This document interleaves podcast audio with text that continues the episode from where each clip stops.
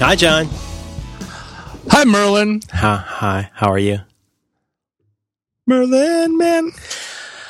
How are you? You sound like a lot going on. oh, you know, I'm so busy. Yeah, you're a busy person. I'm so busy. Hmm, I hate when people say that. Busy, busy. Busy, busy. You know, life is like a big life's like a big closet. You know, you're always gonna you're gonna fill up every one of them, no matter what. Absolutely true. You know, people say they're busy because um, I think it's indisputable that most other people in the world are not doing anything. they're not busy at all. And so those few people who are busy, who say, I'm really busy right now, they are the they're the getter doners. They're the actual busy people, and we should support them with all of our efforts. I got mixed feelings because when I say I'm busy, it, it usually means one of a couple things, and they're both my fault. I, I, I'm never if I I mean I'm eh, just because of the nature of what I quote unquote do. It's it, there's never a time that I should be too busy unless I have chosen to be too busy. I mean, because and really, it's kind of true of everybody, whether they like to admit it or not. But Yeah. I, uh, with me, it means I've overcommitted or I plan poorly. Yeah. Or, or in the midst of all of that, I'm just not being very good or effective, if you like. Yeah, I, I whenever I say I'm busy, I could just replace that with I'm behind the eight ball. I'm behind the eight ball. That's what I mean. I'm screwed. I'm, I'm sitting in a room right now that is basically just boxes and bags of things that I haven't attended to. Ugh. And the boxes and bags are stacked on other boxes and bags until I'm like a I'm like a hoarder person where you can only get to my computer desk through a corridor. Through a corridor through like stacked old cat food cans, used newspapers tied with um, tied with ramen noodles, and uh, Little taste of the Orient in your home organization. yeah, and I'm just I'm behind the eight ball. Just even walking in here, I'm like, ah, behind the eight ball. Well, I, I hate to admit that I that I know this, but uh, there are stages to hoarding, and there are like there's like in the same way you look at a DSM. You know, there's all the. Are are you a person who has you know Is a depression? Well, DSM some kind of some kind of sex thing? yeah, it's a role playing thing. It's a DSM guide. Mm-hmm. Mm-hmm. It's oh, oh, oh, the diagnostic. stimulation modulator. Yeah, four. They call it a Sybian. Sibilance. Is that, uh, is, uh, uh, uh, that, uh, well, gosh, where do I begin? First of all, it's, it's, it's all I can do not to turn this into, you know, one of those other shows where I talk Yes. about how I'm bad at stuff. stages at stages of hoarding. Stages, Stages of of hoarding. hoarding. And, you know, it's, uh, I had, I had a reason at one point in my life to learn about these things because Yeah, of a family you've member. been to my house. Do you feel like I am on the hoarding continuum? John, we're all on the hoarding continuum. That's what That's makes it a continuum. You're right. You're right. Everybody's a little special. Am I am I somewhere out along the hoarding continuum? Well, as you, as you know? John, I'm not a hoarding clinician. Right. But uh, yeah, there's uh, I forget how many phases there are, but um, there's once you're it's you know it's again once you once you become aware of something, it's hard to stop seeing it everywhere. And I have to tell you that I'm pretty sure one of the middle phases is paths. Uh huh. Right. When you Well, blaze, like- you have to blaze trails through stuff, I think Yeah. you're I think you're on the ex- exceedingly slightly more special part Yeah. of the continuum. That's like when you when you buy a, a Volkswagen Bug, Mm-hmm. and then all of a sudden you see Volkswagen Bugs everywhere. that you, you didn't notice. I think before. this. I think this is a, a version of an availability heuristic. That you Oh. you make decisions about what's going on in the world based on the information that's available to you and your own experience. right. Right. Like for instance, I never used to see PT Cruisers at all. Ah, thank God you were lucky. I know I had a PT Cruiser screen on my consciousness, like a filter that came down. Like a little like a little protective visor. It was a protective visor, a mental visor that screened out PT Cruisers. But then one time, Kathleen Edwards came here to visit me, and she rented a PT Cruiser. That's so cute. and we're driving around town in this PT Cruiser, and all of a sudden, I'm a member of the PT Cruiser fraternity, and people are like beep beep hi, and there are PT Cruisers everywhere, and I and I have to see them. I'm in one, and uh, it it changed me forever, and not in a good way. No, no, I, I feel the same way. Uh, ever since I was a little kid, this is probably a phenomenon with a name, but you you feel like you have there's a word that you haven't heard your whole life, and then one day you hear it, and then that same day you hear it again. And so either you heard that word before and you didn't remember it, or there's there's some uh, you know you know dark matter going and on. when when you say it's probably the name, you mean your name, Merlin Mann? Never heard it. Got a visor, protective visor. Boy, you know what I hate is a, is So so so w- the first time somebody said abracadabra to you, you were like, well, boy. Candyman. But you know, you got you got to hate a, an unintentional left-handed compliment. Uh, at, a job uh, my wife had a few years ago, her boss they're just talking about you know whatever like you do in an office because you know you don't really work in an office, and uh, and she said. Madeline, have you ever seen those PT Cruisers? And she's like, Yeah, sure. She goes, That seems like the kind of car you would drive. Oh, And you know, I think that's a way. Oh. I think that's a way of saying to somebody that you really know mostly through work. It's a way of saying you're a fun, like kicky individualist. oh, interesting. It's a kicky. It's a it's a quirky car. It's like a Yeah. Pontiac Aztek. This is from a la- this is from a lady who's reached that kind of menopausal age where you start wearing a lot of chunky jewelry and saying what's on your mind. Mm-hmm. You know, but mm-hmm. she wasn't saying it in an unkind way. No, no, no. She meant that Madeline was uh was like a funky gal. It totally, and it's you know the things that we buy for other people as presents, as an example, as another example, usually say much more about us than it does about the other person. Often it shows that we have bad judgment and no taste. Well, I hope that Madeline enjoys the the uh, pearl handled derringers I bought her for Christmas. She treasures them. She won't That's let me give her anything with pearl on it. That's good. It's, uh, but you know, that's that seemed like a sweet thing to say. But you know, oh gosh, where do I even begin here? I want to get back to the hoarding. But Oh, yeah. uh, yeah, yeah, you know, it's like when you're a little kid, and and uh, you know, you know exactly the kind of GI Joe that you want, like a very Right. specific. Or in my case, I was into Big Jim for a while. Big is- Jim? yeah, which is kind of like a bi-curious GI Joe who likes to go to the beach. How about Stretch Armstrong? Did you have a Stretch Armstrong? Test marketed it for Kenner. What? How were you the kid that got to test market Stretch Armstrong? John Roderick, did you ever have a really cool little car called an SST where you pull out the T strip and it flies across the floor? Test marketed. the, I, the I- Whizzer. I, saw them. I never had one myself. no, they're broken by your mother. the Whizzer, the Whizzer top, those tops that you go zhoo across the floor yeah, to yeah, wind yeah, them yeah, up. yeah. I was a test marketer for Kenner Toys when I was a child. How did you get this gig? I was bored in class, and uh, I, I think what happened was Kenner, if memory serves, I think Kenner was is based in Cincinnati, or at least has a big outpost there. Right. And this is the kind of thing you could do in a public school in the seventies.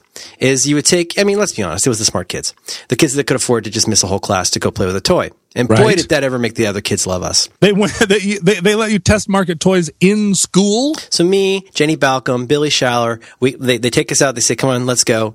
And and all the kids who who's who are already done with the work, they get to go and play with toys while the other kids. Oh, I hate you. I hate me too. you. I hate you. I hate you. I hate me too. That's terrible. Yeah. I mean, it's wonderful, but it's terrible. No, it's you know, awful. I hate me too. I'm like a PT Cruiser.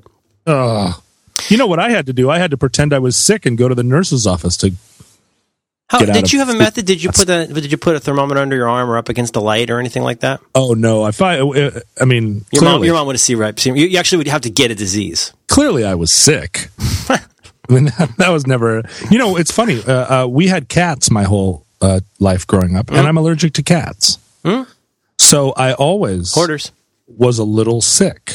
Oh, really? You were like you're like Wolverine. You have to constantly call upon your healing abilities in order just to stay alive, and that causes baseline pain to you all the time. Exactly. There's there are so many ways in which I'm like Wolverine, but that mm-hmm. is one of the ways. Canadians fucked you up with all that metal. Let's not go into it. Let's not go into it. Marble. But so so nobody ever thought maybe this kid is allergic to cats. so I had a constant scratchy cough and runny nose for I'm I'm serious now 14 years. did your eyes? Did you get the eyes? Itchy eyes. And so I would sit in class and if I wanted to if class was boring and I wanted to get out, I would just be like I'm really thick right now. And they'd send me to the nurse's office and I'd I'd lay on the lay on the cot in the nurse's office and count the dots in the ceiling tile.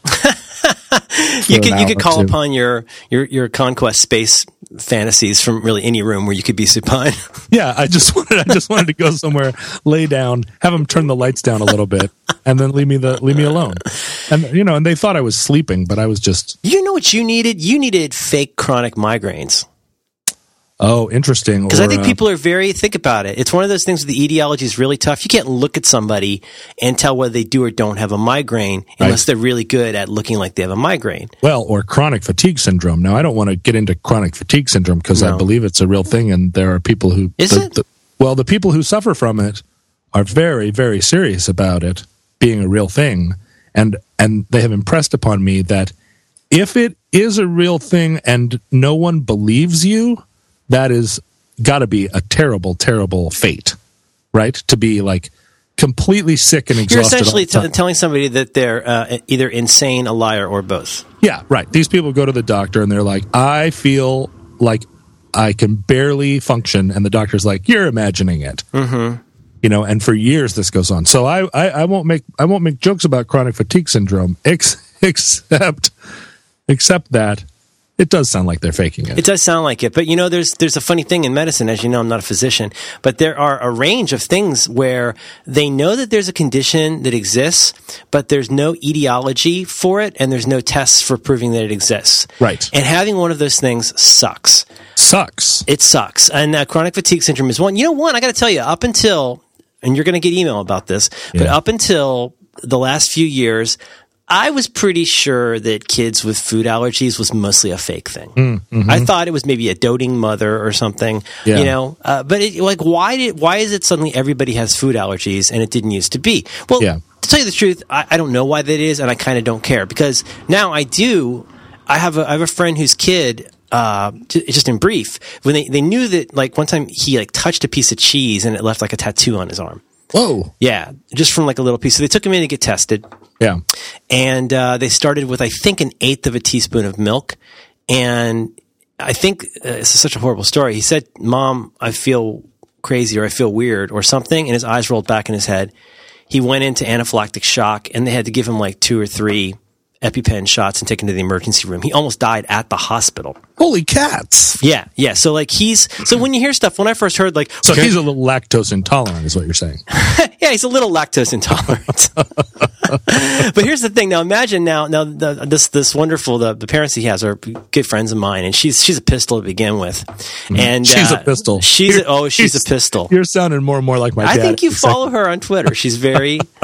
this is a this is a known public story. Amy Jane Gruber. Uh, Their their Oh, kid yeah. has an extreme um, allergy, and she carries EpiPens everywhere, and she's she's ready. But you know the thing is, I have to say, like a few years ago, like I when I was a kid, I remember Julie Schlesinger didn't like oranges, so she had to wait in line for a banana Oh. and she would cry. Now, now, now that might have been a food allergy, but no kid I knew had stuff that they just couldn't eat because they would get sick that I knew of. Yeah, yeah. But I am 100% positive that it is real now.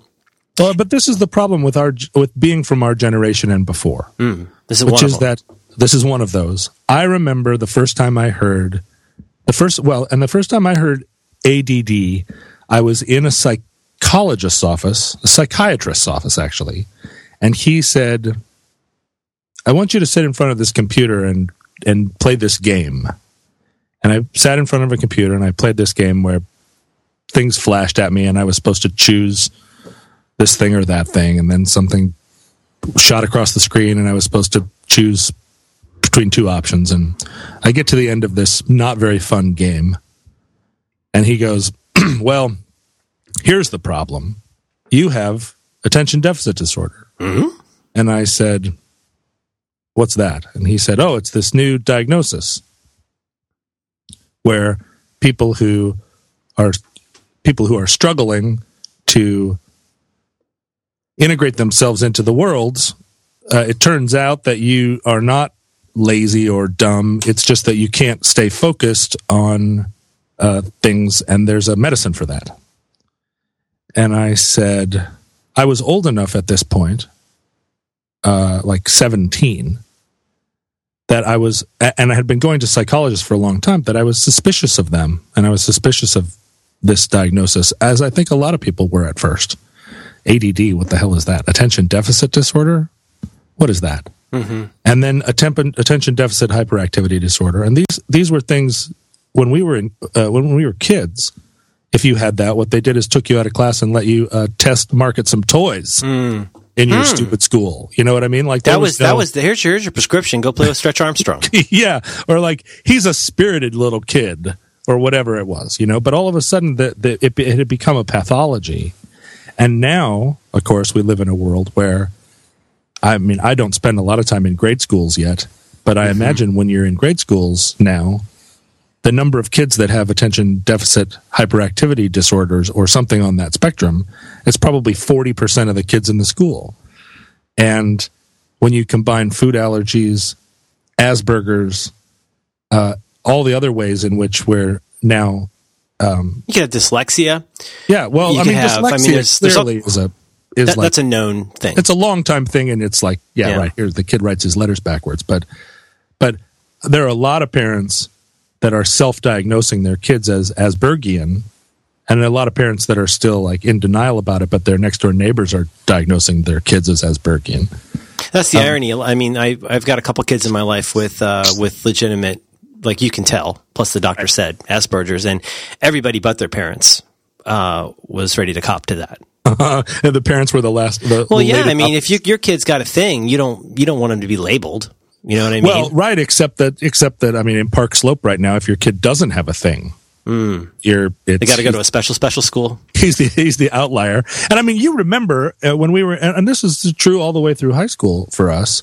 There were kids that were separated out and put in special classes, but There was one special class. there was one special class, and everybody, you know, everybody went there, including probably now that I think about it, kids who were mentally functioning at a high level, but they just had a palsy or something. Oh, it was it was ridiculous, and the same thing happened with my dad with dyslexia and and, and poor vision, and uh, it's what happens with a lot of people. And you get this one place that basically becomes like a what a pedagogical holding cell, and so so people with profound personality problems, legitimate depression, serious health problems, or maybe they just read too fast. Yeah, right. Read too fast. Right. Well, but but uh, but I guess the getting getting back to your point, uh, which is that it's very like we were raised. Certainly, I was raised in an in an environment where my my initial response to this like proliferation of uh, human problems was suspicion that that people were making up these diagnoses that that uh, that chronic fatigue syndrome and attention deficit hyperactivity disorder were on the same spectrum, which was the spectrum of people making shit up about themselves to excuse their shoddy performance. And as you know, as time goes on, you accept you accept that these things are real. You think back to our childhood when none of these things existed and everybody had to just cope. If the if these problems existed 40 years ago, your your solution was cope or go to the special class where you have to wear a helmet. Absolutely, and I mean, in terms of like today, th- so many kids go to private school. I mean, and again, you can't re- you can't compare. There's so many different uh, variables that have changed in the last 40 years. But you know, the only kids I knew who went to private school went to private school because it was a Catholic school, and just Oh, they went. That was I didn't I don't know anybody who went to the like the Huntington Academy or something like that. Yeah, they went to private school and exist. got, got finger in the pooper. Sure, and free free bread, and um, but uh, but you know, so so you yeah, so I I've become more sensitive. But you know what? Here, gosh, there's a million threads here. It's supposed it's supposed to again. We're, we've made it through the age of reason. You know, we don't believe that there's a you know a troll in your head, tiny troll causing your headache and stuff like that. And so when Actually, we come, actually I used, I used to John, are you to- an animist? I used to say to my dad, he would say stuff, you know, he'd be like, blah, blah, blah, blah, blah. Oh, it's great that you're a musician. It's, um, it's, it's your genes. Your genes are responsible for you being a good musician. And I would say, screw off. That's that Welsh troll in your head. There's a Welsh troll that lives in your brain. Oh, that troll is so fucking Welsh. It's not even funny. up, comes up with shitty things to say. He's drinking the take- rubbing alcohol in your in takes your the brain's fun away from bathroom. me, takes the credit away from me. That Welsh troll in your brain, and he was like, "I don't have a Welsh troll," and we would yeah, we would argue about the Welsh troll that lived inside us. You know exactly who would say there's no Welsh troll is the guy who has a Welsh troll. yeah, yeah. His Welsh troll is what's saying there's no Welsh troll. I'm not in denial. I'm not a Welsh troll. You're a Welsh troll. I, I'm sensitive to that. Well, I got a couple things here. Well, uh, what's the other? Oh, oh yeah, ir- irritable bowel syndrome. That's another thing. You know, Oh. I've, I've got I've got the uh, I've got intestinal issues, but I do not have IBS. And in some ways, I'm grateful You because don't have I Crohn's disease. I got the other one. Oh, right. Yeah, but it, I, we can talk about that if you want. But but IBS is bad Do news. I? do I? you you stayed there when I'm having a tough time. Yeah, I know. You, but you- but unlike a lot of people, you don't Yeah. keep uh, chopsticks on the back of the toilet to go through your. Uh, your Oh, your you mean in terms of uh, just kind of sifting through, doing a little bit of uh, panning? Yeah, a little panning, a Mm-hmm. little panning for corn. I keep uh, I keep some um, some poultry shears and a, a very fine mesh, and of course some index cards. Ah, Yeah, uh, yeah. I've got an old toilet. Um. Uh. Yeah. So anyway, IBS is a bummer because you get this weird. Com- it isn't like you know IBS. You get sometimes you get diarrhea, and sometimes, but a lot of the times you're constipated. But mostly you're kind of in pain. Like Beth Orton, that singer, that Beth Orton lady had it, and it really Oh. screwed her up. That's one of those though, where you go in like with a migraine. I don't think unless you do one of those made up phony baloney fMRI kind of things. I don't think you can go in and say, "Oh yeah, you have migraines." I think it's all based on symptoms. There aren't that many. You know, they got signs and symptoms. Symptoms are what your you tell the Jessica doctor Thorn gets these. he's got them bad. And I mm. think he's good and like drugged up on stuff that he doesn't like taking to keep them mm. even manageable. And even then, they're not super manageable. My mom gets them. How often? How often? Well, that's the thing. I've, She I've has had like I've had like four ever, but they were crippling. she has that pain threshold thing Oh, your mom and the pain. where when when she says like there's a headache coming and I need to close the blinds and go upstairs. It Move, move so over, Gibson. it's so it's so disconcerting Mm-hmm. because she is so unaffected by pain in most situations that it's like oh oh no what is this madness I, I was wondering about that when you said that she got them because you know how you said you, how God gives you the beard that you deserve. I, I wonder, you know, the pain is one of those things that's so hard to quantify because it is, you know, you're the only one who's feeling the pain, and certainly based on history, they can say that if you've got a, a gunshot wound. Um, to the abdomen, there's a pretty good chance you're going to call that a seven, eight, nine, or maybe ten. yeah that's a that's one of the that's traditionally one of the pain That's one of the pain ones. That's Yeah. the pancreatic cancer of gun, gunshot wounds. gun setter to the gunshot to the to the belly Yeah, right. That's pretty bad news. Bad- bad. But um, with your mom, see, that's the thing. When you say that God gives people then the beard that they deserve, I wonder if like you get the migraine that. I mean, I, I bet you a migraine sucks for everybody. I bet there's not that many people that get a migraine that just go, oh, I, I can just deal with this. yeah you you, know what don't I mean? brush it off yeah Yeah, and yet it doesn't. she she sees the she starts seeing the halos of light and yep, the flashing that's the light, classic. Yeah, and she's like i'm out of here and it's you know it doesn't even hurt yet she's just like I get delirious and I throw up and I want to die. I have never had a migraine Um, I've, I'm pretty fortunate, and you know, for a lot of people, there's the triggers, right? You could have like you know, like red wine or chocolate, or there's, I guess, all kinds of things. And if you're very sensitive, don't listen to this because even listening to this could probably give you a migraine. But all those things, they also because you feel like you're monkey balls, right? Like all of a sudden you got this thing nobody can see.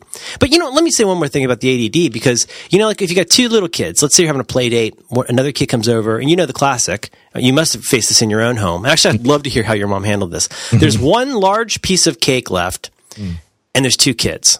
And so what do you do? my mom throws the cake in the yard That's my cake. That's not your cake. my mom says no cake for anybody She ever." just she keeps it on the counter in some Tupperware and it's just there. And, then you finally you ask out the window. My, Yeah. uh, uh, the, my my mom used to buy grape juice for my sister. It was a special treat that she would give my sister a glass of grape juice because Susan It's was expensive. She was insane about grape juice, and it was very expensive in the seventies. You know, when we were our weekly food budget was Of, like of, of the juices, they were it was one of the more costly. yeah, and we had like four dollars and thirty five cents to feed the three of us for a week. She would buy grape juice and she would apportion it out in glasses to Susan. I didn't really care about grape juice but this grape juice was for Susan, and she gave it to Susan so sparingly that the that the bottle of grape juice like routinely turned to wine. It turned, it turned to like, cooking vinegar in the fridge before Susan was able to have. it. Oh, that's have- miserable. I know, yeah, and then it sat in there every time you open the fridge. Like there's the grape juice, but But in more conventional homes, when you when you have a, a large slice of cake and two kids, the classic way to do this, prisoner's dilemma kind of thing, right? Or I, I don't know, game theory, I guess. One of you, one of you cuts, and the other chooses. and the other chooses, and that ensures that one person is going to make the most even cut possible.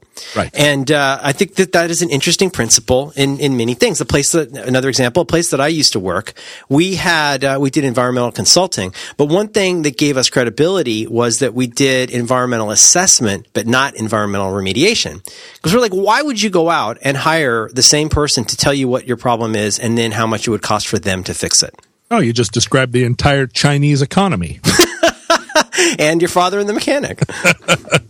well, yeah, and I mean, and that's that's a certain elegance, the, a certain elegance to it. Half of the graft in America. But this is again, this is a problem with the public schools now, and I've had several, uh, a handful of friends with kids in schools, and it's it's just very in a class with 50 kids where your kid cannot take up more than two percent of the time. Is that what that would be? Mm-hmm. Uh, if you're if you've got a kid who, for whatever reason, takes up four percent or eight percent of the time, you pull them aside, you bring the parent in, and you say, "This is your problem. This is not our problem. Our problem is we have no money and a class full of fifty kids. Right. So you need to figure out how this kid goes back to two percent or less."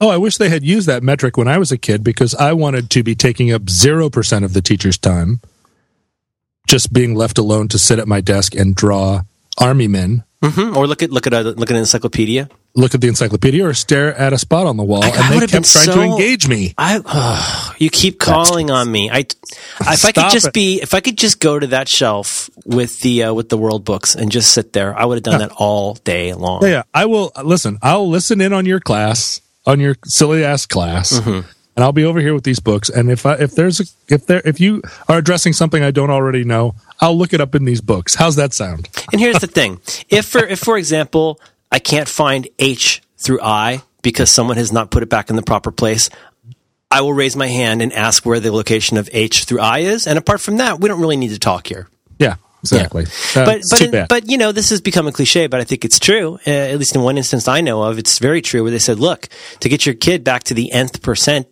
that he or she needs to be, you need to take care of this. So essentially, they're oh, saying. Oh, so that's why they're doping kids at home. Well, I mean, I think that.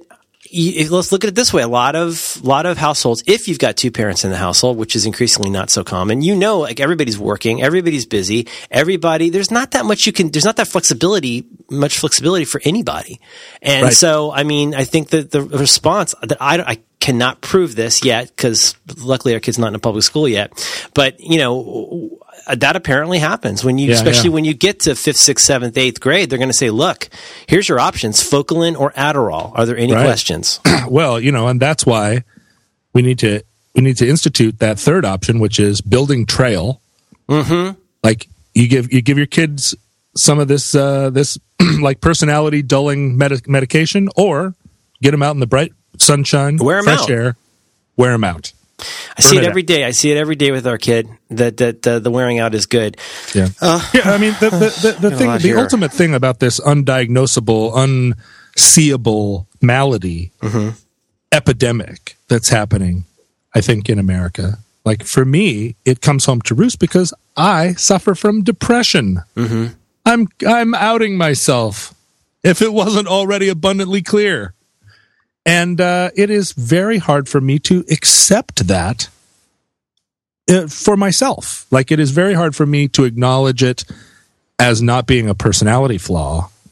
You know, and like, a, like so, a, a weakness. Yeah, so I look at you know I look at the course of, of a typical day, or I look at the arc of nine months of my life, and I go, hmm. The only thing that can account for uh, the way the, for the choices I've been making is that I'm suffering from depression. I'm clearly suffering. And everywhere I go, every time I talk to a doctor and I say, Here are my problems, doctor.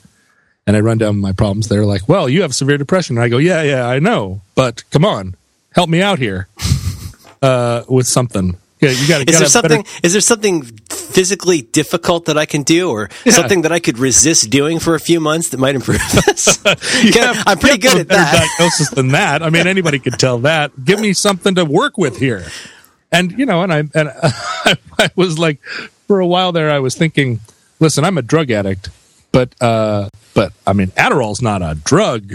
It's a it's like an attention focuser, and people were writing me. I said this on the internet a couple of times. People were writing me like, Adderall is a drug. It's totally a drug. don't kid yourself. I, I, I miss like, it. Okay, I miss okay, it okay. if I don't take it. Yeah, but I do, but anyway, I do but, feel but different. Anyway, but, so but how, I don't how, know how, how long have you been? Uh, how long have you been? Um, I don't know. Like okay what, talking about that. How long you been okay talking about that? About being depressed? Yeah. I mean, you mentioned it on uh, on Twitter like last year. Well, the thing about depression is that I think when I was a kid, uh, when I was a what like early teens, being diagnosed with depression I didn't feel like it had any stigma at all. I felt like there it was it was a fairly glamorous uh, diagnosis because depression was a it seemed exotic. It seemed like a German disease. it seemed like something that if you had depression, you would ultimately you would ultimately be wearing a black suit, lounging on a chaise, and someone would be painting you in oils. it's certainly an interesting thing to have. You know, like and and particularly as a ten year old, to be to to have somebody say like, "Well, it seems like you have depression." I was like, "That's a very adult sounding thing to have," and it feels very like it feels uh, it feels very continental, and I'll I'll accept that. So I never felt that depression was a um, was a thing. It was only later when people started coming coming out as depressed and being uh, and and talking about the stigma that they felt. It was only later that I that it even occurred to me that there was stigma around it because depression hmm. seemed, I guess, to me like the only reasonable response to an insane world. Why would you feel a stigma? Right. but but um, and so so my whatever reticence I had to talk about it was uh, entirely a reticence based on I did I just don't like to reveal things about myself to strangers. Right. You know, like I I have like I I don't mention my daughter's name or whatever. Mm-hmm. No, same thing. Like I don't talk about my problems because because uh, ultimately, if you say something on the internet, you get a bunch of concerned, uh, uh, uh, like DMs from your friends going, "Is everything okay? Are you okay?" And it's like, yeah, I mentioned depre- I mentioned the depression that I have that I have had for 17 years. It's not like a, it's not like I'm peaking. I'm not standing on a bridge. Mm-hmm. Um, but, but as time goes on, I guess, I guess why I'm talking about it more is that I, I, I always thought as you got older that, that depression was a thing that you had when you were in your teens or early 20s and when you were very, when it, your peak dramatic years, when you're feeling very dramatic. And it continued into my 30s because every aspect of my youth continued into my 30s. I was I was still a teenager at 37 years old.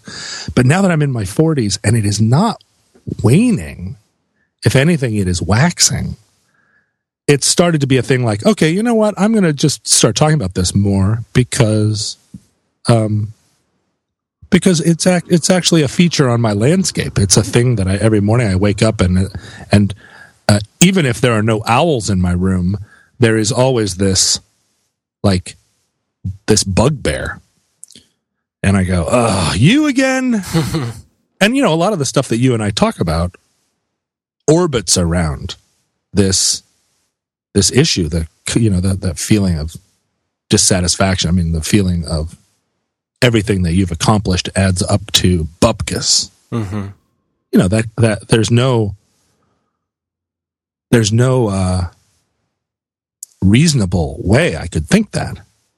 And that's what that that's because depression is unreasonable.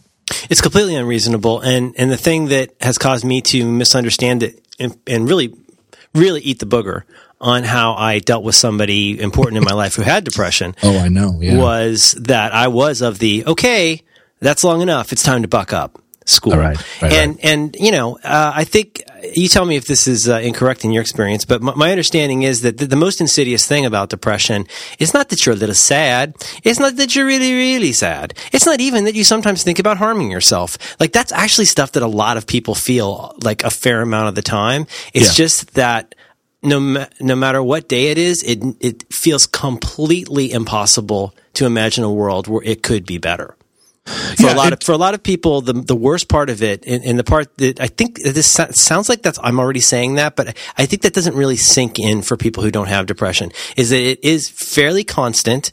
It does sometimes get a lot worse and the last thing in the world that you could ever imagine is having it get better. It do, yeah it doesn't abate but it also attaches itself to your normal sense of reason right? It, it, it doesn't it doesn't like fly. How, how you say, see and decide. Yeah, it's not it's not like it, it's not like uh, some kind of crazy. Uh, uh, like republicanism, where all of a sudden you think the president is a Muslim, and uh, you know it's not like a, it's not like madness. it is. I heard he went to college at a Burger King. it is a thing.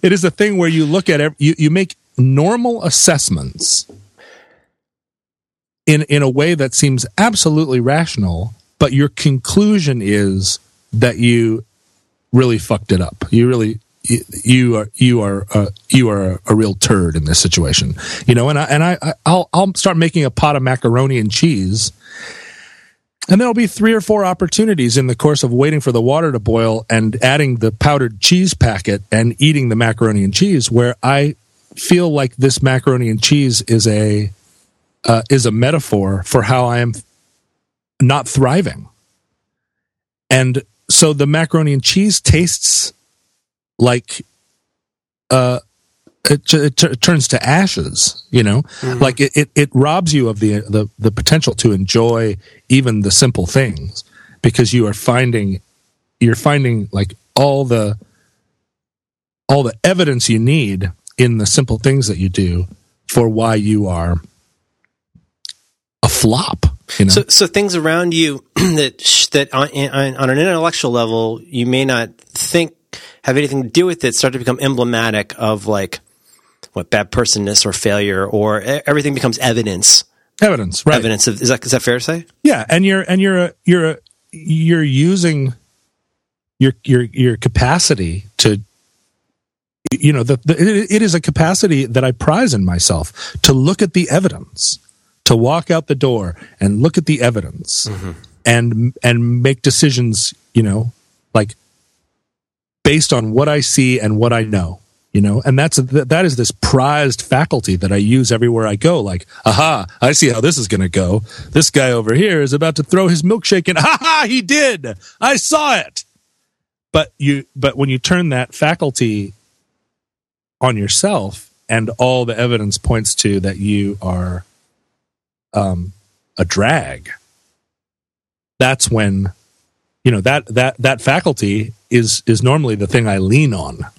So when it returns this evidence to me that I am, you know, that that that everything I've ever made uh, belongs on the dustbin, it's very hard for me to go. Well, in that instance, your uh, the, in that instance, your your your faculty for seeing is is flawed or broken because I use it all the time. I trust my faculty for seeing.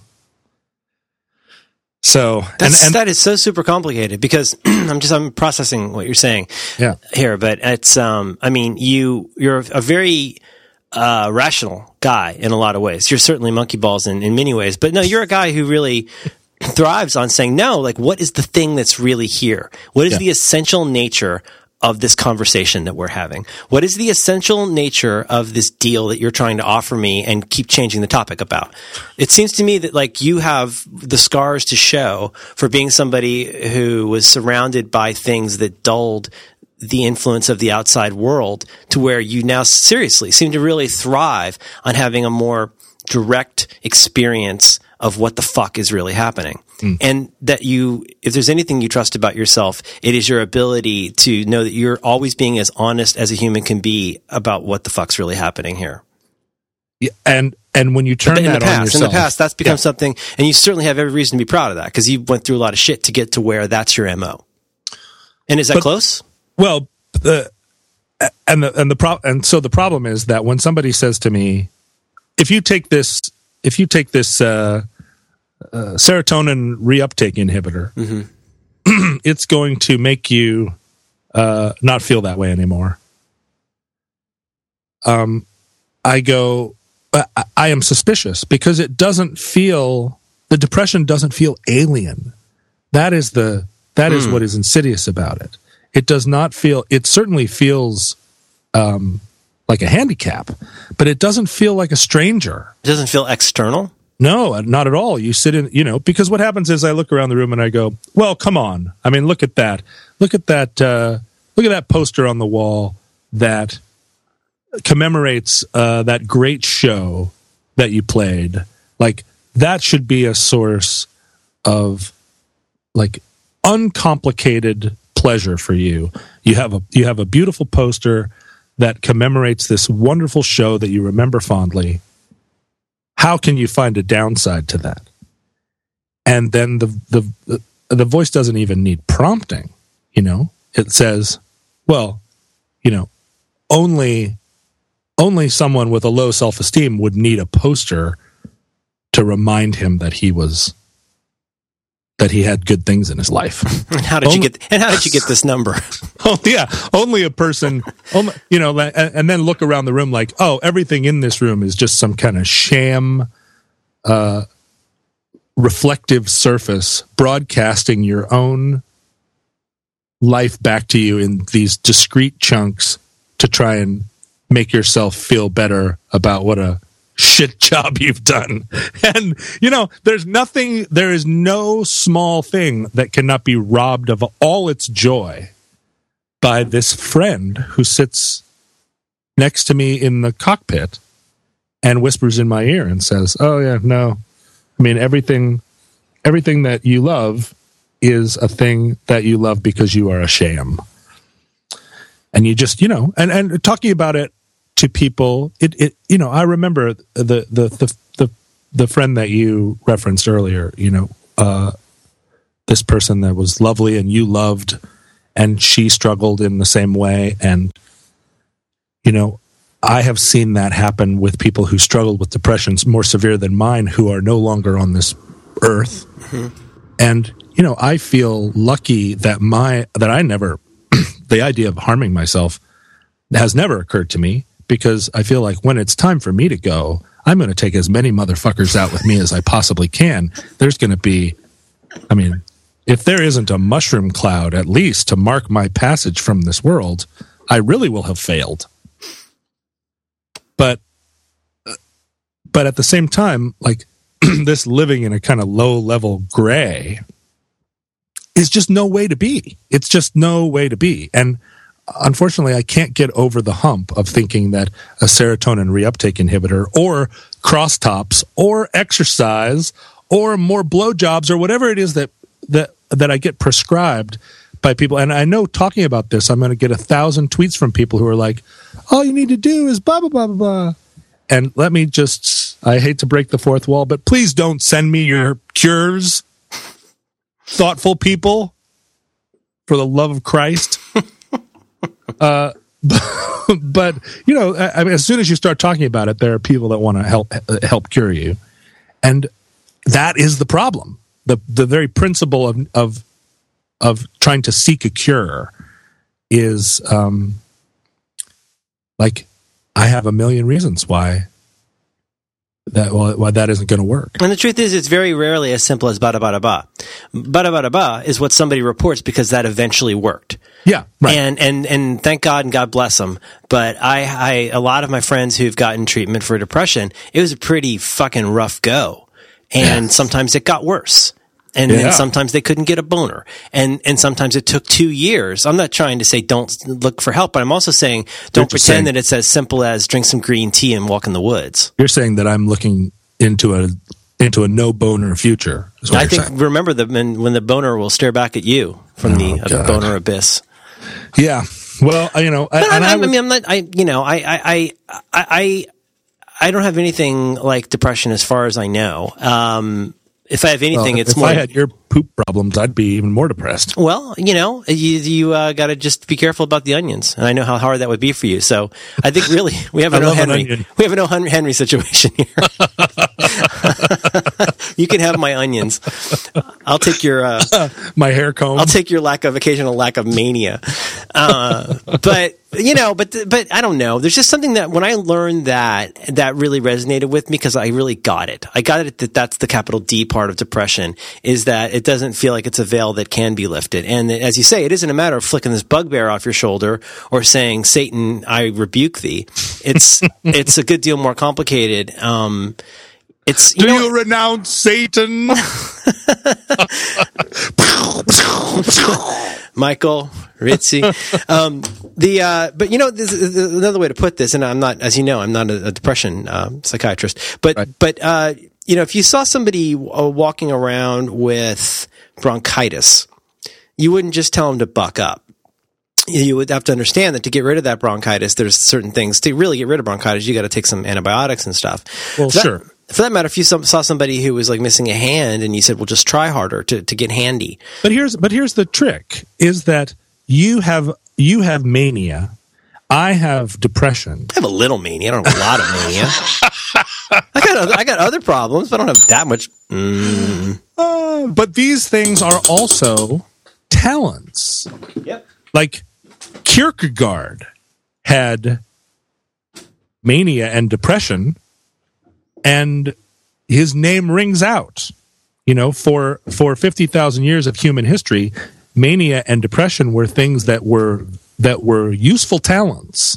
Right. You know, that made that made um, people become monks or philosophers or uh, or scientists or or conquerors. You know, these are these are not just handicaps; they are a, they're a very complex uh, sort of um, rainbow of qualities, and our fixation now, and and you know, and part of the part of why my depression is is uh, uh, is so hobbling is that I live in a world where I have the resources and I have the inclination to further isolate myself from people and to live in an ivory tower and uh, at any time prior in human history unless i was a very very rich person i wouldn't have been able to do that. And so i would have been out in the streets and my depression would have been mitigated somewhat by just having to go down to the cart to the onion cart and buy an onion every day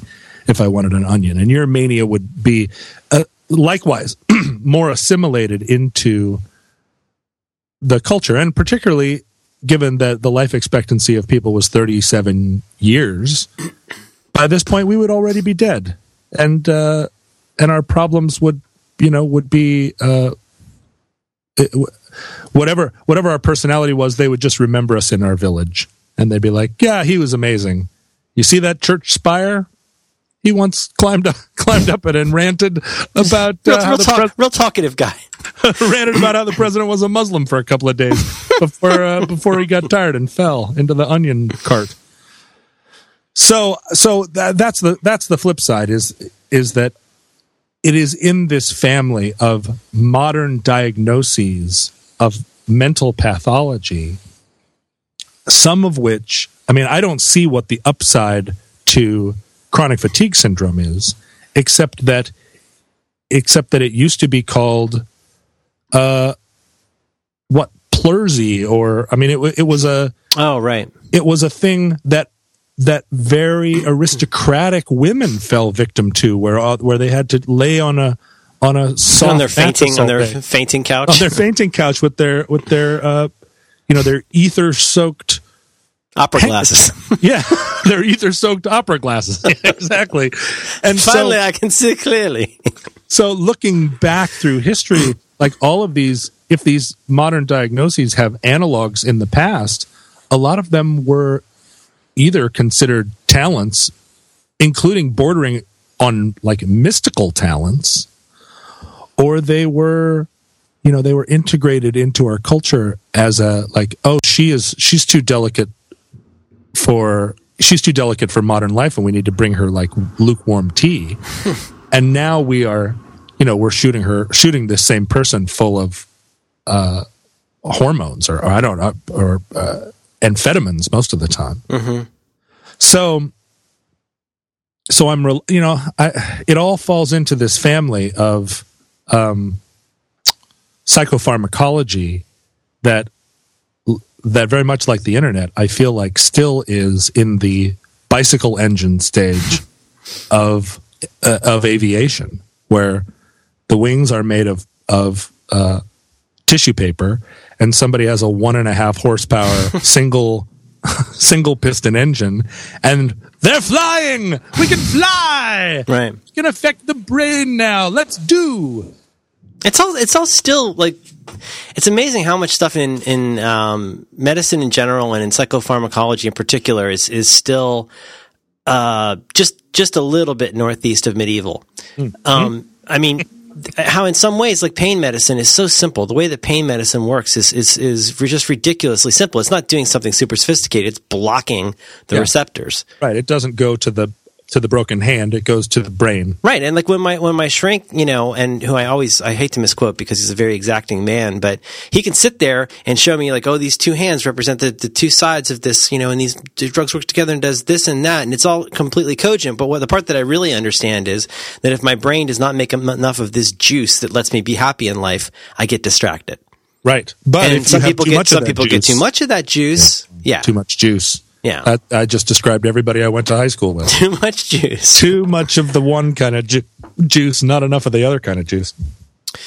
Um, well, and, and and and it all presupposes that there is a that there is a correct degree of humanness. You know that there is a that there is an ideal amount, an ideal balance to to any mind that translates across all minds. So what we're seeking is this this balance, this broken this this healing of brokenness where I mean, I honestly cannot in some ways separate my depression from my personality. Mm-hmm.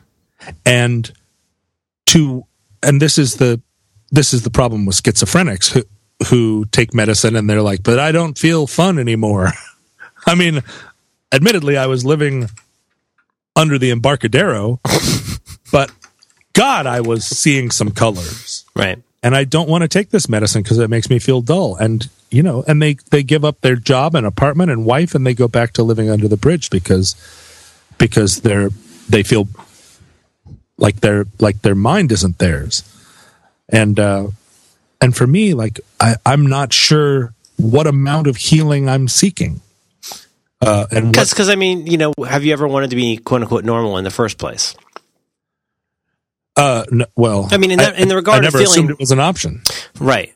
I, I, this is one of the many articles I didn't finish reading this week was about um, um, the diagnosis of autism in different societies and how it's it's such a tricky thing because there are, are and again I haven't finished this article yet but but it, it grabbed me because part of the notion is that you know a lot of what we consider autism today um, you know, there are these tests like, do you make eye contact with people? Can you follow this conversation? And, you know, there are a lot of cultures where it would be very disrespectful for somebody, for like a kid, to, to look an elder in the eye while they're talking to them. You might look at their face, but you wouldn't look them in the eye. Interesting. There's, you know, I mean, this, again, you could do that in any variety of decades. This is, that's probably, this is a long walk off a short pier, but, you know, it's, I mean, I think the, the thing that's I hope this doesn't sound too homespun, but I, I think it's just natural to want to not feel like you're on the edge. You know, it's it, it isn't isn't even to say that you know anybody necessarily craves like, oh, I want to be like other people, or I want to. You just want to not feel like fucked up. It's just not fun to wake up every day and feel off balance before you even get out of bed. It's really depressing. Yeah, it is depressing. Although that was exactly the feeling I sought from the ages of 16 to 30. Like I wanted to feel on the edge all the time. That was how life felt meaningful and real to me. Mm-hmm. Um, and I look at other, I look at young people who are who are engaging life in a very different way than I did when you know when I was that age. I uh, I did this video shoot down in um, in L.A a month or two, or two ago, and one of the camera operators on the shoot was like 21 and very competent camera operator. And I got chatting with him and said, you know, how did you get here? And he's like, well, you know, when I graduated from high school, I really wanted to um, make movies. So uh, they were filming an episode of Portlandia in my town. I was 16 and I just went over and hung around until they gave me a job to do running to get coffee and then pretty soon I was assisting the camera person and then I was then I was running one of the cameras and you know now I live in Hollywood and I'm 21 and I have a That's unbelievable. I hate that person. It's unbelievable, but of course, there are so many examples of people that at 16, 17 years old, they're like, I want to be a rock star, or I want to be in Hollywood, or I want to be a writer, or I want to, I want to be in politics, or, or whatever.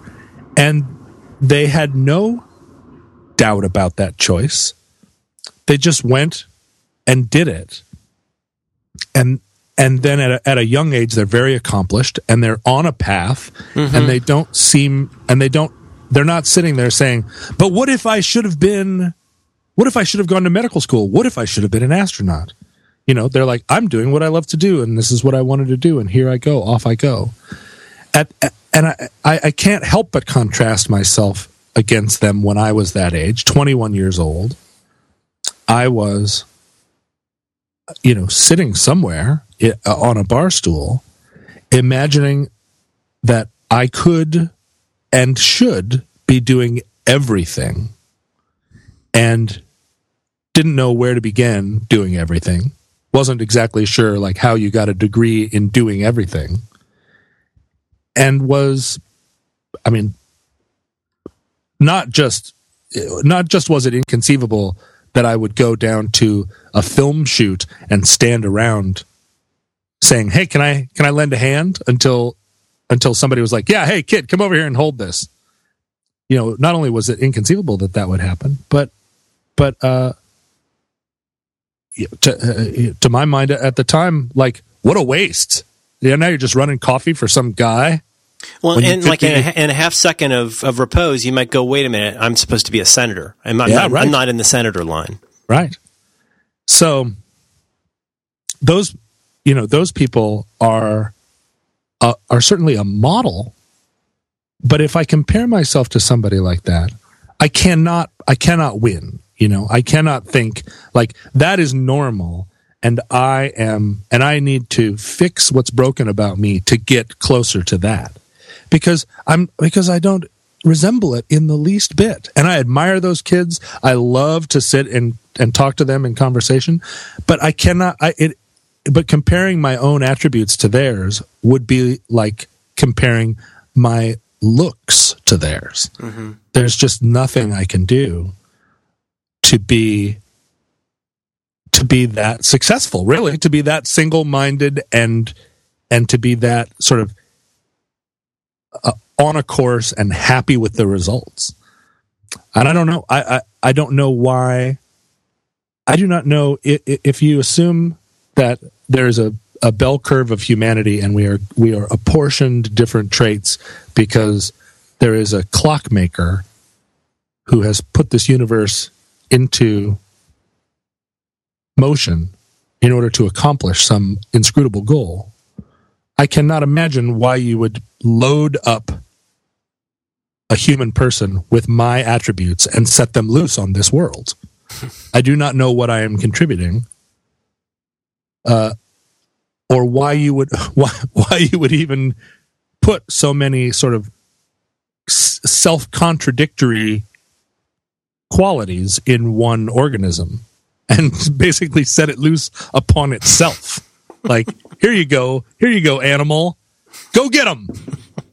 the animal immediately starts punching itself and saying, "You don't even know how to punch. You call that a oh, punch? Like, why would you do that to a thing?" Right. But there you have it. It's what it's it's one of the it's one of the things I would point to to say perhaps intelligent design is not actually how how the universe is working. It's a kind of design, but I mean, to have to have that constant, le- even when it's not that dramatic for effect, the the, uh, the constant leveling of that message in your head can't help but become a, a distraction from taking a step in any direction. You must Yeah. self doubt must must you know Uh, uh, of some or- kind must always be looming. And it raises the question: take a step in any direction for why? Yeah. You know, and that's the that's the that's that's the insidious part. Um, I admire people who build houses f- uh, for uh, poor people. You know, like Habitat for Humanity. I I admire Doctors Without Borders, but I do not feel the pull to help people in that way. And well, there's there's another there's a, I keep thinking about what you're saying, like uh, with the kid doing that doing that gig, and something I mentioned last week um, about if you want somebody to do the right thing, rather than trying to tell them to do the right thing or demand, um, it's useful to create the conditions for the right thing happening. And and that is something. If you'd said that to me, or if I had said that to me 30 years ago, I don't think I would have I would I would have understood, you know, grammatically like what it meant, but I wouldn't have really gotten what that meant. Right. And that's the difference between that kid who's now 21 and doing that for a living versus any range of people who are going, how did that guy end up there? Yeah. And and I, I, at the risk of sounding really subtle, I think this is actually super duper important because I mean we all know, and this this does shade into some stuff I've said in the past about acting like you're an artist and buying a beret, and you know doing all of the affectations that you've seen other people do to essentially trace the shadows of someone else and imagine that that's even close to that what that human being is who they are. But that's what's that's what's that, now, now that I'm at the age that I am and know what I know, that's what blows me away about that guy. Is anybody could go, hey, I want to make, I want to have videos be on MTV. Right. Back in my day. Or like, I, I have this gut sense that I would be a, a great prog rock drummer. And uh-huh. on, on, the most fundamental level, you go, well, you ever played drums? And you're like, no, no, no, but I know I'd be really good at it. Mm-hmm. And it's like, well, the first test would be to go out and see whether you like playing drums. Do you mm-hmm. have access to drums? Is that what you would want to do? And you certainly can see where I'm going with this, but it's yeah, worth yeah. going a little bit. Okay. Well, what if actually, uh, you don't really like playing drums? Uh, what if you try playing drums for a while and you realize you don't like being in a band? What if you don't like being around people in the music industry? These are all the kinds of things that will never occur to you if you don't try to play drums. Yeah. And get it. But there's another kind the, the, if there's anything that I in my in my head I wish I could change about myself from the past that it's all I don't say it's too late now because it is still useful to me is that idea of like um, rather than trying to see a result of something and emulate that, I really admire the people who instantly understand a process over the product. Mm-hmm. And in the case of that guy, there's something about in that case, maybe he just got lucky, but he understood there was a big difference between arguing with his friends at Starbucks about who'd be a better director versus just showing up yeah. and starting to do something. Now, maybe he got lucky. Maybe there's some other things he tried and it didn't work out. But that's that's like another. That's like being able to fly, as far as I'm concerned. To be 21 years old, or even in that case, 19 years old, and show up somewhere and not seem like a total dingus, yeah. and be able to figure out what this job needs, what well, these people and want, and, and can I adapt myself to it. A big part of it is he was able to show up at that at that video shoot at age 16 or 17 and not seem like a total dingus. Mm-hmm. And that is a thing, perhaps, that is a talent perhaps I lacked. Whereas I would go in wearing jodhpurs, carrying a folding chair with yeah. a riding crop, maybe yeah. shave my head folding and have a monocle. Merlin on the back. Yeah. Director. Where do I set this chair up? Because I, I got to tell you, all along the way, not to change the topic, but like all along the way, at the things I've tried to nominally succeed at that I didn't even fucking understand, you know, to begin with.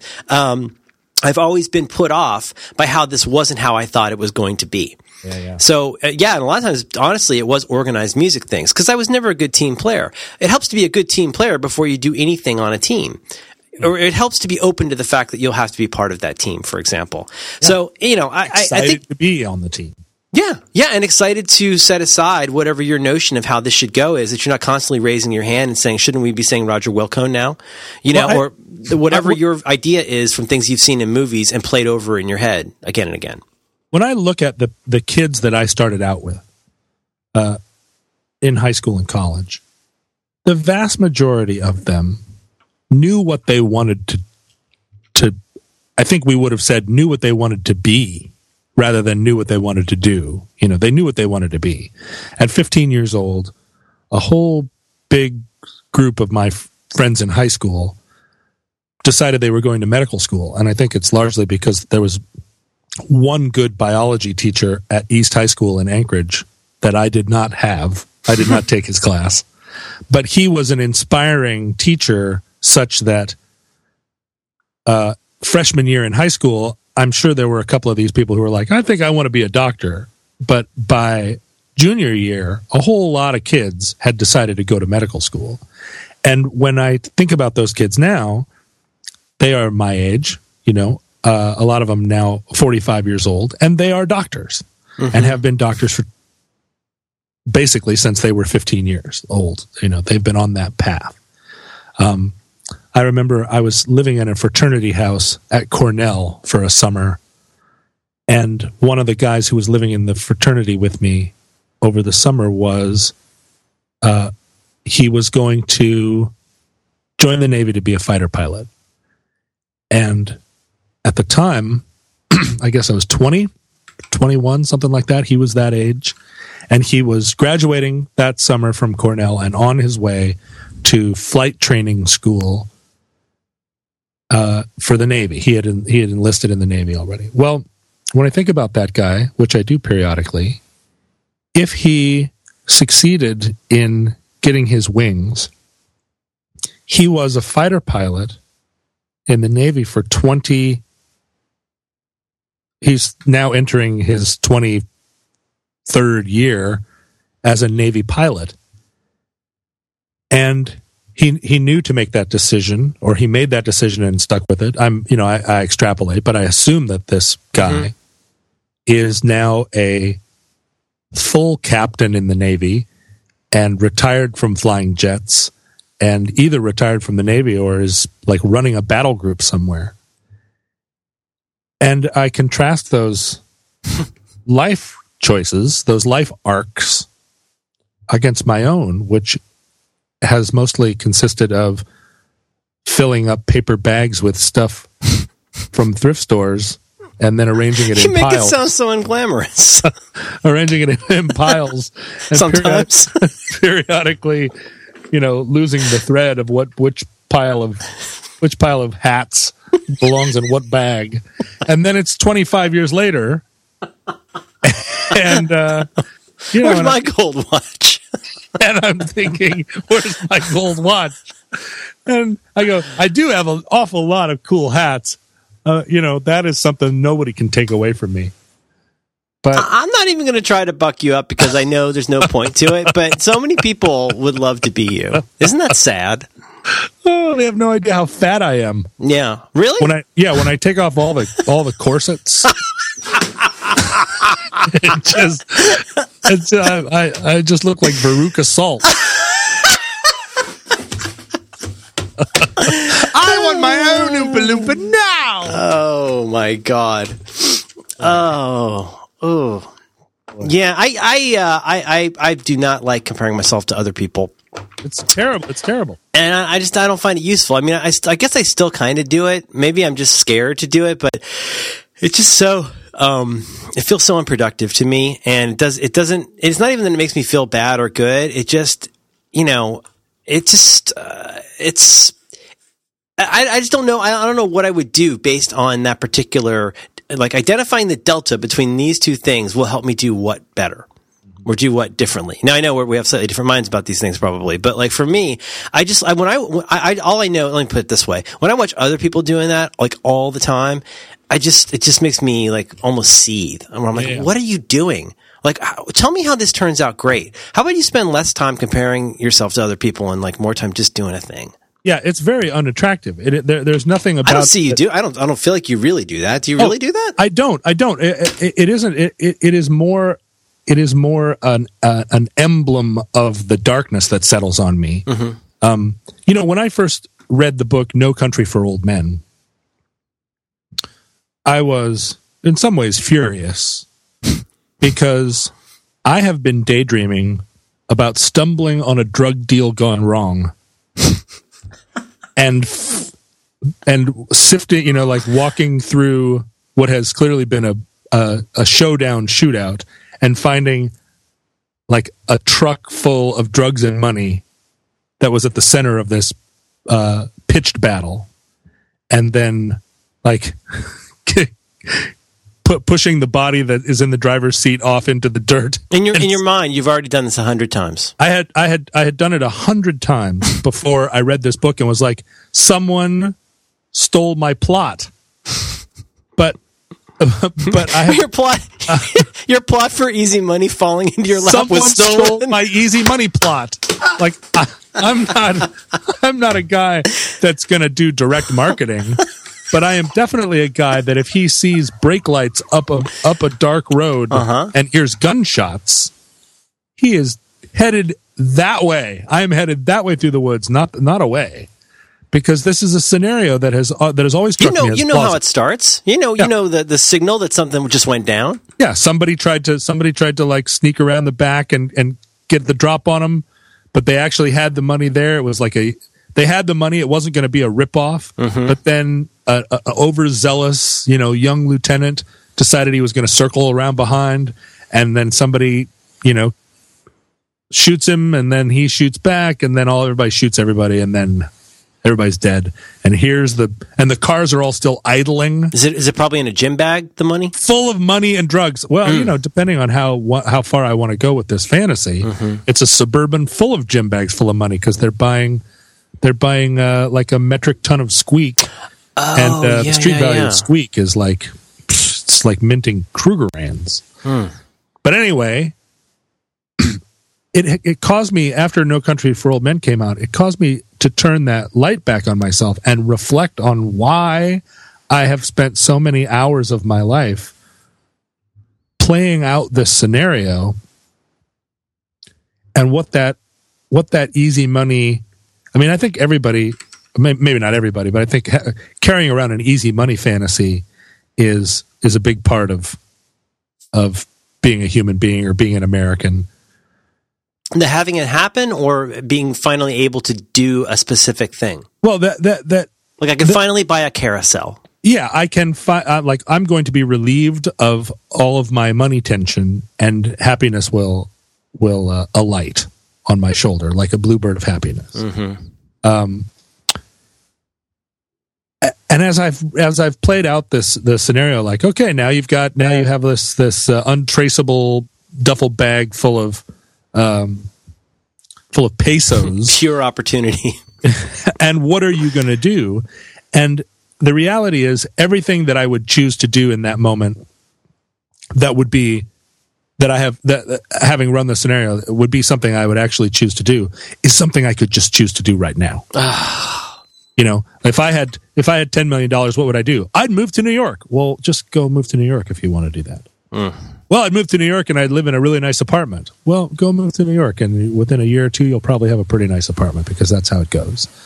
Like the the idea that there are still things in my life I'm waiting to pull the trigger on and the only reason I can't do it is that I have not found a duffel bag of of drug money at a crime scene is this like it's it's an an incredible three-way mirror on myself because all the other things that I you know all the more elaborate choices I would make like I'll move to England and live in a castle well, you would be lonely and cold if you did that because you don't have any, you know, like the friends that I have in England would come visit my castle a couple of times. You know, that I, I'm not going to move to some little village. Yeah, but like if a friend of yours found a bunch of money and moved into a castle, wouldn't you be like, ah, what an asshole? yeah, I would. He's a castle asshole. fucking. That's your. That's what you did. You moved into a castle. That's not going to last. it's not like you'd run out and go, oh my gosh, let me go celebrate his good fortune in his new castle in which he lives alone. Right. And nor would I move to Florida or Southern Good. California. Good. Because I have been many times to Florida and Southern California, and I don't even want to be there that long uh, just passing through. But Let this, alone- is, this no. is that quotidian like middle class bullshit dream of like retirement. Well, not, it doesn't have to be. You know, if you if you mind your whole life and, and you can barely breathe, well, God, I hope you get to retire soon. Yeah. But it's just this whole idea of this the the big the big journey being to get to this place where you don't have to do anything. Yeah. that's so depressing to me. And what I really want to do in life is write a book. I want to have an article that I write be in the New Yorker. I want to be Consulted for your expertise as a as a retired. Uh, that's right. I want to be on the board of directors of several uh, Fortune 500 companies. I think that's so much on- more. That is so much more in your grasp than you realize. when everyone else on the board quivers in terror as soon as I clear my throat and sit forward in my chair. Like all these other guys are like, oh shit, oh shit, don't let it be me this time. Don't let it be me. Like I want these things. And these are not things that that any pile of bags of money are gonna are gonna get for me. And if I had if I found all this drug money, I, I I would still be dissatisfied. I would still want to write a book. I would still want to be published in the New Yorker. And so and yet this fantasy is is still a great comfort to me. You know, mm-hmm. when I'm sitting staring at a spot on the wall, I no longer am commanding a space battle group like I did for so many years in my childhood because I've I've decided that that is an unrealistic goal to be to be uh, admiral. of Even a- with the the pace of technology, I guess now increasingly the lack of pace of lack of technology. yeah, We're not, we're not where we should be. We're not where we should be in that stuff. Let's be honest. if right now I was watching C-beams glitter off the shoulder of Orion Mm-hmm. and uh, was uh, saw space battleships on fire outside the Tannhauser Gate, I He dies right after he says that. I would I would have a little bit more hope for that possibility. But what it seems like right now is that if I really pursued that, I would just be one of those kids playing playing uh, multiplayer video games on the internet. And convincing myself that I was a space. I like it better that commander. you're operating at a higher level. So, but but now you know when I'm when I'm laying in repose and staring at a spot on the wall, I I, I confess more often than not. I'm playing out some scenario where a truck full of money goes off a cliff and I'm the only one to see it happen. And that is embarrassing, uh, even personally embarrassing. Not even, I mean, I never admitted it to anybody until now, but it, I was already embarrassed by it. I was pre embarrassed just because the one me that looks at the other me It's is like, pretty. It's a pretty. seriously? It's pretty mundane. It's like having your ultimate sexual fantasy be to kiss boobs. it is exactly that. Like No, no. uh, I want to know, like, what is the most outlandish thing you've? Ever I'd really like to kiss a boob. just just boobs because I think about is, it a lot. a million dollars in a bag is Oh, a million. not, That's small potatoes. You got to think bigger outside than my that. grasp, right? A million dollars in a bag. If I was like, if I if I said on the podcast today, you know what, I want a million dollars in a bag. yeah. How long do you think it would take me to get a million dollars in a bag? Like if you tried, or if people Yeah, just if did I really a Kickstarter. tried, if I was like single mindedly, I'm going to do whatever it takes. eighteen months. 18 months. That's Mm-hmm. right. That's about what I think. And if you don't think that's true, you haven't really thought it out. A lot of you. It's money. Money is. It's not that it's easy to get money. It's just that very few of us are prepared for what else comes along with getting money and what you give up to get money, which Yeah. sounds really cliche because you don't have the money. But once you get the money, you realize that it's not simply just a rich person problem. It's that there are there are like everything is fucking complicated. It's just what what are you going to give up to do it? And I'm, I'm not even I'm not even doing a Kobayashi Maru here. I'm not hmm. even saying that you've got to go like cheat to do it. I'm not even saying you've got to go cause the truck to fall off. I think ultimately I would probably have, I would actually pull a Keyser Söze. Would- That's would- how I would get You know, I haven't seen the end. Don't tell me how it ends.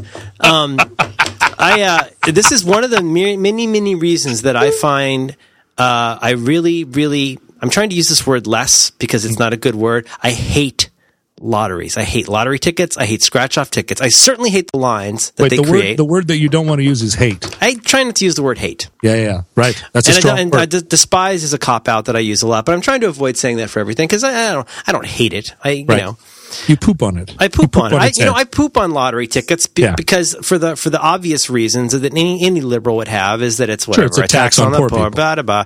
But it's also it's it, it makes it hard for me uh, to get my tequila and my daughter's milk, and we Right. both need those, right? do you, wait, do you get your tequila and your daughter's milk at the same place? it's not a great tequila, tickets? and it's not super fresh milk. I'm not going to lie to you. But this concept that if you if you want it, Yeah. Well, let me finish the 18 one thought. Let me finish the one. The only one thought. The only one thought to finish here, and this is the problem with the lottery. Is in some way the same problem with the John the John uh, truck full of drug money fantasy, which is that I think those people who go in there, and I watched. I waited in line behind a guy the other day. Um, who paid for his lottery tickets with a hundred dollar bill? He bought, and he got like a dollar. He bought a hundred dollars worth of lottery tickets. The guy in front of me, and I don't know enough about the lottery system to know whether that's a great bet or not. But I don't think you need to win a lot to keep doing the lottery. I think you, like any gambling, you need to just win just enough to show that the system's not totally rigged and to get that little, you know, dopamine burst. But it's, it, the, the lottery at the most basic level, this is a very subtle Oscar Wilde soul of man under socialism kind of point, probably. But it's the ensmallening of the human soul that the lottery causes hmm. because you're getting into such a stupid habit that every time you do it, you make that habit stronger. You go and you do it over and over. And have you done the fucking most basic modicum of research to find out whether people who win the lottery are happy? right? Well, Because people who win the lottery, people who win, no, no, I don't mean like you, oh, you get a free scratcher. You, Yeah. you get the, you win the- three hundred million dollars. you win $300 million. Go out and find out whether those people are happy. Because you know what? They're not fucking James Bond. They're not Tony Stark.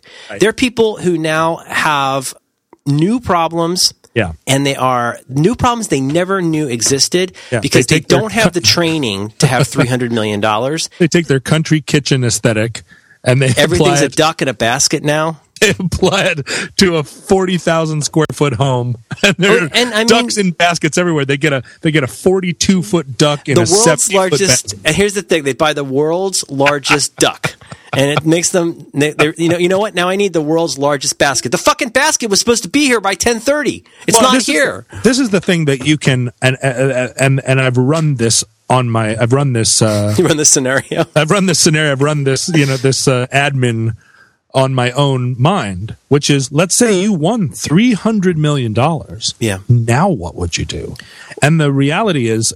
If you don't immediately, I mean, first of all, you give half away to taxes. Mm-hmm. If you don't immediately give another half, the, the the next half away, just like the first thing you do, you're you're, you're on the road to madness. Like 150 million dollars, if you have that, it, it- you start from zero.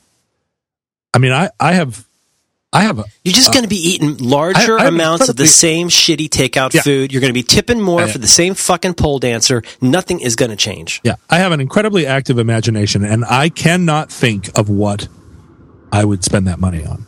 And and You don't have the training. That's what I'm trying to say. Is like you don't just show up on day one. It's like those people who are like, "Oh, you know, I've never been in a fight, but I'm pretty sure I'd be good as a fighter." Yeah. Like I've never, I've never run more than half a block to catch a bus without feeling like I'm having a heart attack. But I'm pretty sure I could run a marathon. You're Yeah. doing the existential. Your whole life is completely. I'm not trying to say don't make money, but I am saying that like just imagining like you give away so much in your life by fantasizing about something that would actually not be that great for you.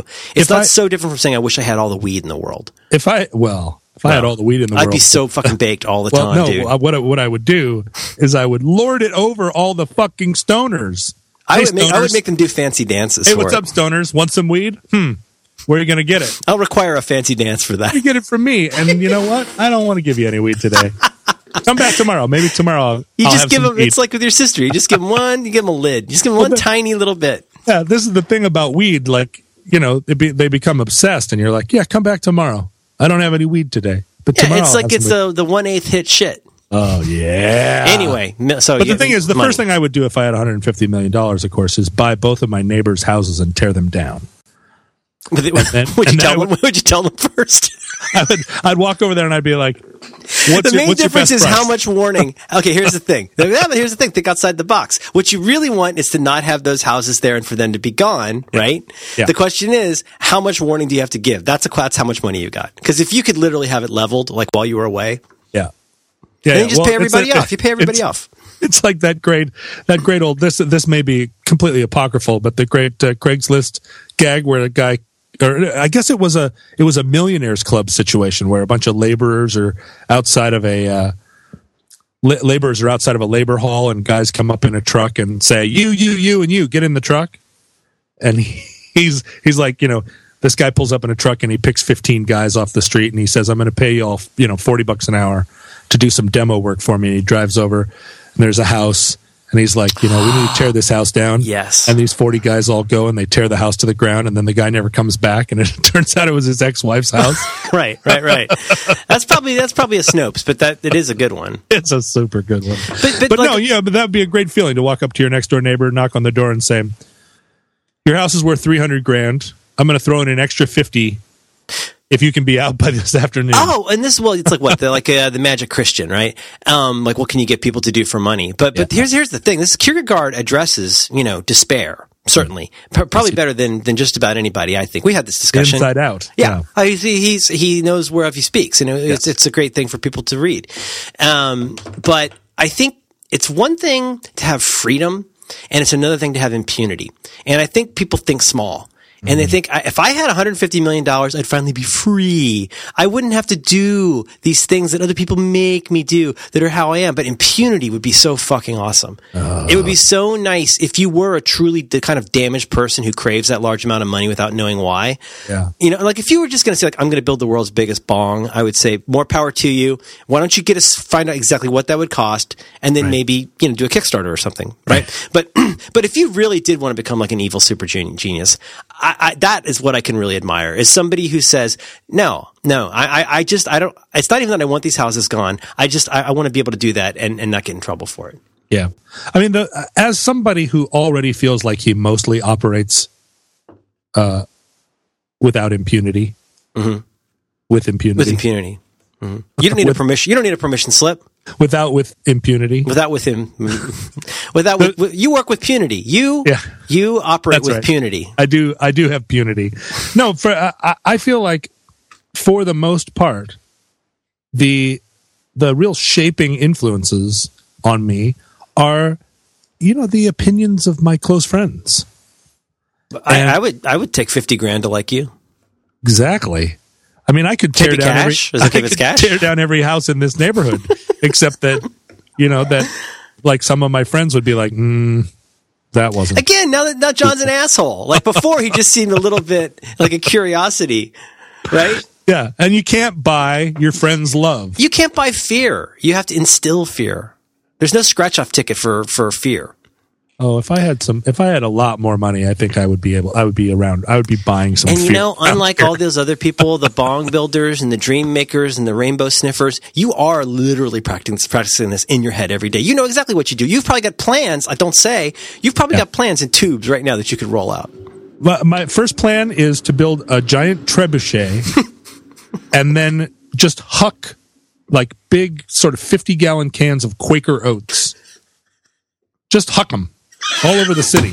Just see what what to see how far they can go, or Well, yeah, to it's help just people. a thing nobody's going to expect. Because the thing is, you look up in the sky, you look up in the sky, and you see that thing of Quaker oats. There's and, so many levels. No, no, no. It's not even a thing. All they see is a 55 gallon drum, and they're thinking oil. well, uh, that, but but if it looks like because the Quaker oats guy, Oh, it's a big picture. would you draw the Quaker on it? Oh, you'd have you you you would make facsimiles of the Quaker Oats uh, uh, uh, little little That uh, changes. canister, That changes everything. except out of a fifty gallon drum. So so the perspective of that flying through the sky, you would have no sense of how big it was. You'd be like, "What is that flying Quaker Oats thing?" And then as it got closer, no- it would just keep getting bigger and bigger. Oh my God. And, your mind would be your mind would think. Is this thing 50 stories tall? Like you'd have no sense of how big it was until it landed and and there were oats a everywhere Pringles can. A giant if you were if you had a trebuchet that was throwing giant Pringles cans and everybody knows what it looks like everybody knows how big it is Yeah, it's got a very familiar form factor. it's flying through the sky Oh and as, as it gets closer you have no you have no you have no idea how what's happening how big the world So that's is just that's just warming up. You're just at that point. You've had some trebuchets. Now, do you have do you have a sense of? You shouldn't I say. think I could I think for I think for six hundred thousand dollars I could accomplish that dream. Okay, I'm going to put that down. Six hundred thousand. I think you could get, and if I could say, you should probably have a trebuchet and a backup trebuchet. and that and that includes fines they That jam, don't the they? fines. Okay, you mean the zoning? For, I'm gonna. You're not I'm zoned for paying- trebuchets? If I'm if I'm hucking giant Quaker Oats cans all over the city, I'm gonna pay some fines. because it's not zoned for oats. Yeah, nah. That's there's there are going to be complaints, Uh-huh. but that's factored into the price. How crooked is uh, King County and, and Seattle? Could, could- are you would there would there be a way that you could start crossing some palms in advance? Would you do it before or after the trebuchets arrived? It isn't a sense of it being crooked. It is a sense of I am very wired in this. Hmm. You show up at meetings and they say, "There's that guy." I know all the power brokers, mm-hmm. And so they Do you would maintain be, uh, those relationships? Is, is there a, Roderick bloodline uh, that, that runs into the uh, corridors of power still? actually most of the most of, uh, most of those guys, most of the people that know the old school, they're all gone. There are a couple of guys like uh, the uh, Mike Heavey is a, sort of a powerful um, politician, local Paul, and Mo he Green, is the son. uh, Tessio. You got uh, you got Sally, right?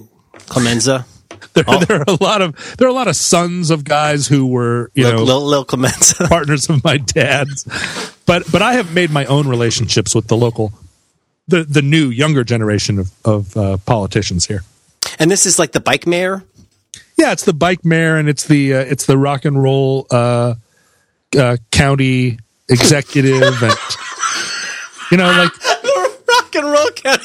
the rock and roll county executive and now the the guy the the Democratic candidate for governor has uh, has expressed a uh, expressed an interest in in liaising with me. Oh, So uh, so if I get a guy in the governor's chair, then I feel like this Quaker Oats plan. You know, they're going to be fine. So listen, they're going to be fine. This happened. No, no, I don't want to I'm make it about it Hitler, but Jim. there's been a lot of times where you could get some materials or materiel, as you say. You could get some stuff that looks like it would be useful for something that wouldn't be a trebuchet. You Oh, need sure. Mm-hmm. springs. You need a large cup. You need some kind of. Uh, I, I don't know the details. It's it, Logs.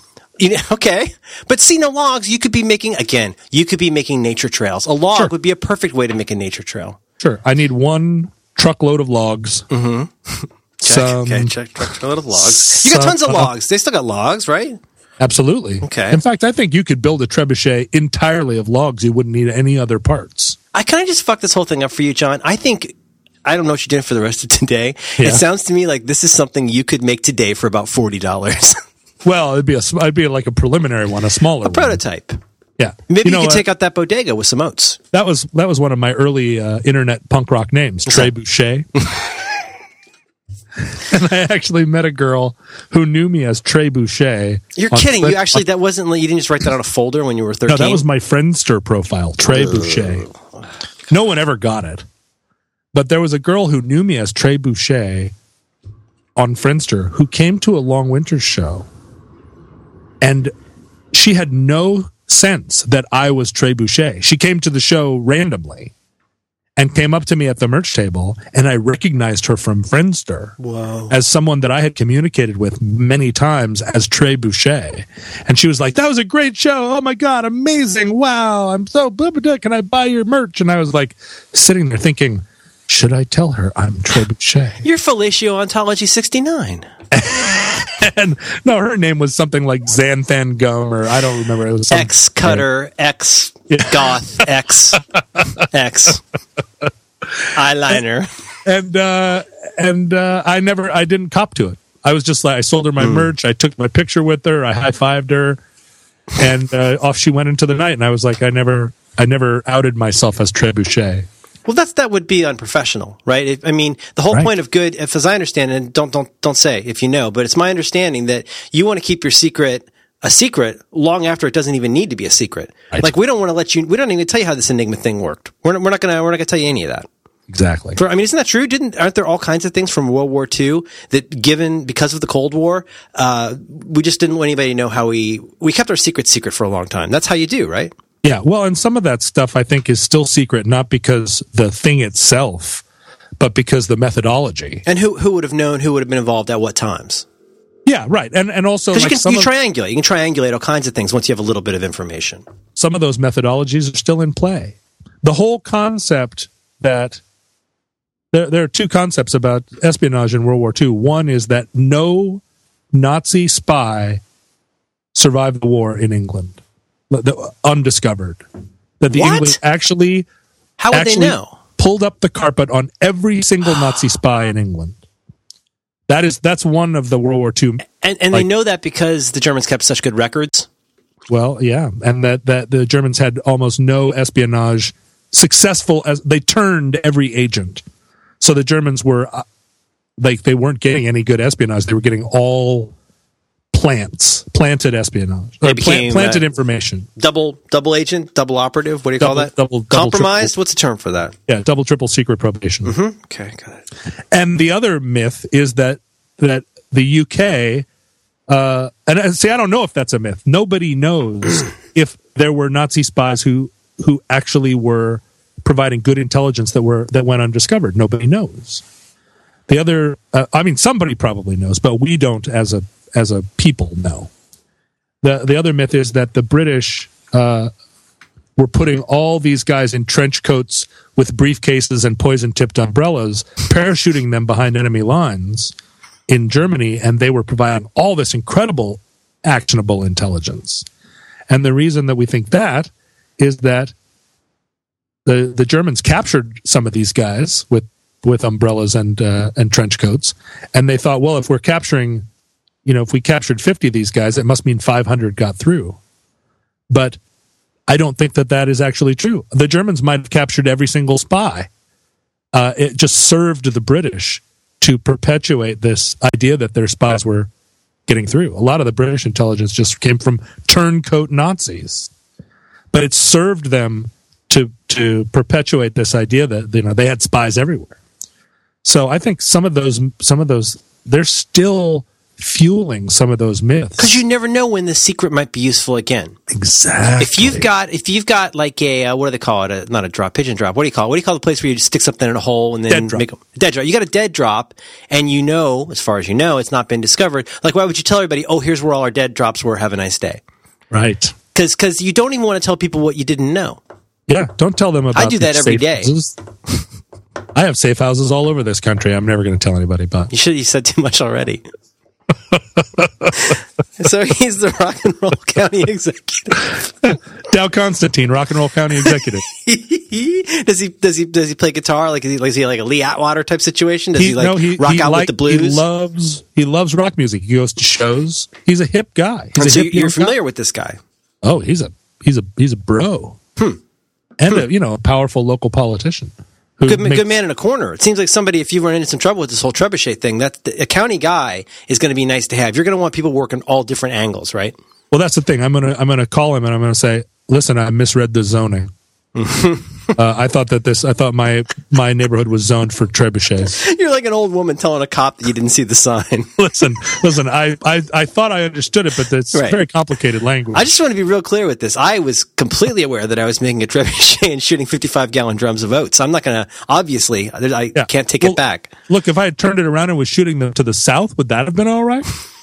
I have to tell you, I just I didn't know. listen, listen. Maybe we can forget about like, forget some, all about this. Give some tickets to the show.